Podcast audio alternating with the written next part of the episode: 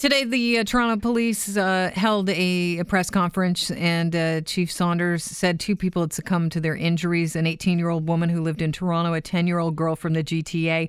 There are 13 uh, shooting victims still in hospital. They are the age range of uh, 10 to 59, and uh, their conditions range from minor to serious. The police are asking for patience, and the chief of police is looking for tips and info. If you were there, if you have any video, any uh, footage at all, they would like you to go to their website. And uh, they've got a Danforth shooting portal available to you. You can upload your photos and video there. And they say don't assume that the cops have this information, so they don't need yours. Any piece will help them. We're joined now by a man who used to be uh, chief of police in the city of Toronto, Julian Fantino. He's our law enforcement analyst at Global News Radio 640 Toronto. Julian, welcome to the show. Thank you, Kelly. Do you recall a mass shooting like this ever in all of uh, you know your recollection of uh, Toronto history? I mean, someone randomly walking down a street and targeting victims like this. No, not not in my experience, and probably never in uh, Toronto's history that I can recall. Break down what goes into an SIU investigation because the police have had the Danforth shut down between Pape and uh, Broadview uh, since last night, and it doesn't look like it's going to open anytime soon.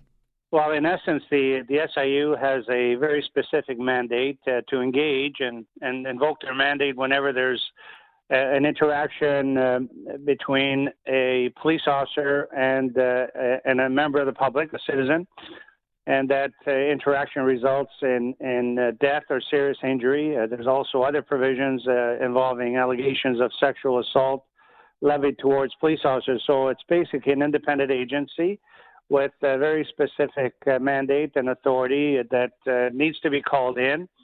And they, in essence, uh, take over portions of the investigation that then uh, should uh, complement what the police uh, have to do as well because they're not mutually exclusive. They have to work together. So there's essentially two investigations, or at least arms of the investigation, happening right now on the Danforth. Well, a- absolutely. And uh, in my time and, and since, uh, there's a liaison person that uh, uh is, is appointed by the police uh, force to interact uh, between the police duties, responsibilities, needs, and mandate themselves and, and that of the SIU. So evidence that works for one is certainly compatible and probably very important for the other. So there's no uh, exclusivity here. It's just a matter of working out uh, and being respectful respectful of uh, one another's mandate. But uh, you know, there are some things that the police chief, uh, for instance, can't do now. The police chief can't go out and, uh, as he would in a, in a normal criminal investigation, to have news conferences, disclose certain matters that he would feel are pertinent to the public's need to know, or, or liaise with the media uh, much of that is uh, is really assumed by the SIU. So it's a difficult circumstance for a police chief, but you know one has to respect the rules uh, uh in place and the edict of the law. Is that why we don't have, you know, the SIU is saying they're working on confirming the ID of the man? I mean, I would imagine they know who this is because they've told us the age and the fact that he lives in Toronto. Well, uh, I, I would assume that they do, in fact, know that, but there may be other issues at play here. The need to locate uh, family members, next of kin, uh, those kinds of issues. So it, it's never cut and dry. And I know that uh, the thirst for news is is really unsatiable, especially in these very difficult, uh, uh, tragic events. But things take time, and police have to follow. Certainly, the police have to follow a, a process that I'm very familiar with, and and so too actually the SIU, and, and they may be in a different kind of a mindset, but nonetheless, uh, they have to do what they have to do.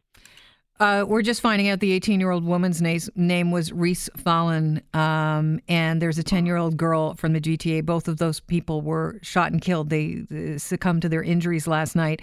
Uh, yeah. There were 15 people uh, shot in all. Mm-hmm. Talk to us about a timeline for this investigation when you're talking about, you know, it was out on a street. Uh, there were numerous people that were um, witnesses to what happened and will be part of the investigation. How long would an investigation take? Well, it, it's hard to predict. Uh, obviously, there's issues that need to be delved into with regards to the background of the individual involved, uh, whether or not he operated alone, whether there were other factors that need to be considered. Uh, those things are going to take time.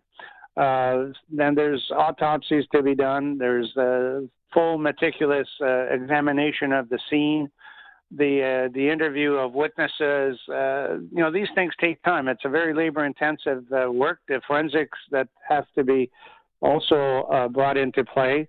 So when you look at it, you only get a, a, a, chance to do it right once, and you don't want to leave anything undone uh, because there's no comeback, there's no replay. So it's going to take time, but you know, whatever time it takes, uh, that's how long it's going to take. Uh, but uh, Julian, if the to be understanding of that, if the police take too long, you know, here we are in a connected age with technology someone's going to find out the ID of this guy and leak it if the police don't. And when do you f- think that we'll have uh, uh, an idea of uh, who the shooter was?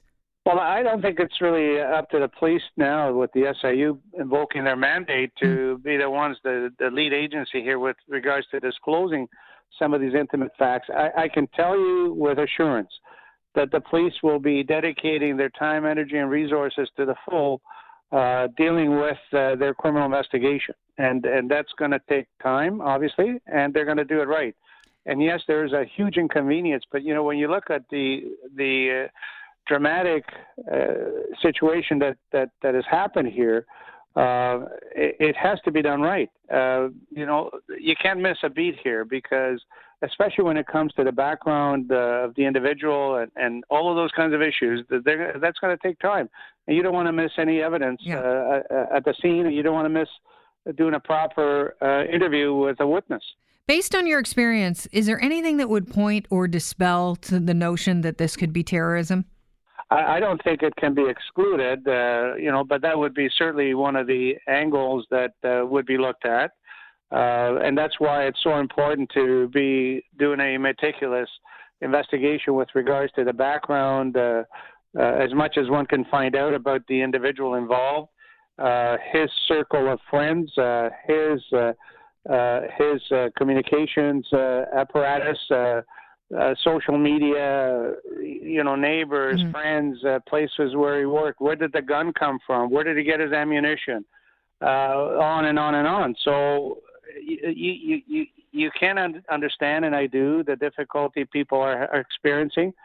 But I think all of that has to put into context of just what a monumental task this is for the police, and how much how important it is for answers to be forthcoming, and that can only be done with a meticulous uh, investigation. Uh, Julian, I want to. Uh, we're talking with Julian Fantino, law enforcement analyst at Global News Radio 640 Toronto. I want to play you something that Ross McLean, who's also a security expert, uh, said earlier today. He had watched the video of the shooter because there is some video, and it's chilling. He's got a very calm demeanor as he shoots. Uh, here's what Ross said. What that implies to me is certainly planning, premeditation, the clothing, the bag. It would have been someone who would have had to obtain a handgun. They would have had to likely obtain multiple magazines. They would have likely have done some training in terms of shooting and in terms of being able to reload under the stressful situations like that. Would you agree with what Ross had to say?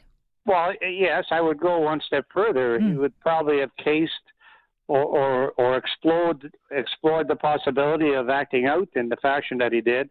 So yeah, there's all kinds of uh, possibilities, uh, but certainly those answers, uh, which are nagging for everybody, obviously, will only come with a thorough, meticulous uh, investigation that uh, needs to be done.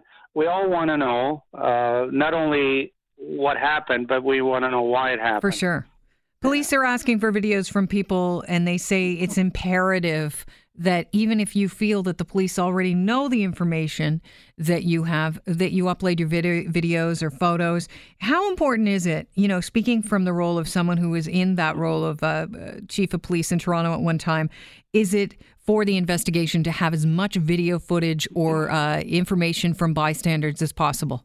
It's absolutely critical because very often uh, the task for the police is not only to to solicit or to receive uh, information and conduct those kinds of investigations, but it's all those pieces that eventually need to be put together. You know, it's connecting the dots or or putting the puzzle together. But uh, it's absolutely critical, not only video, but anything that may in some way play into this. And the only people that can make that determination whether it's important or not is really the police, the, the investigators who have pieces of this and pieces of that, and, and all of these little things, uh, sometimes big things, are significant in, in resolving, at least finding out as much as one can about what uh, what happened in this particular tragedy.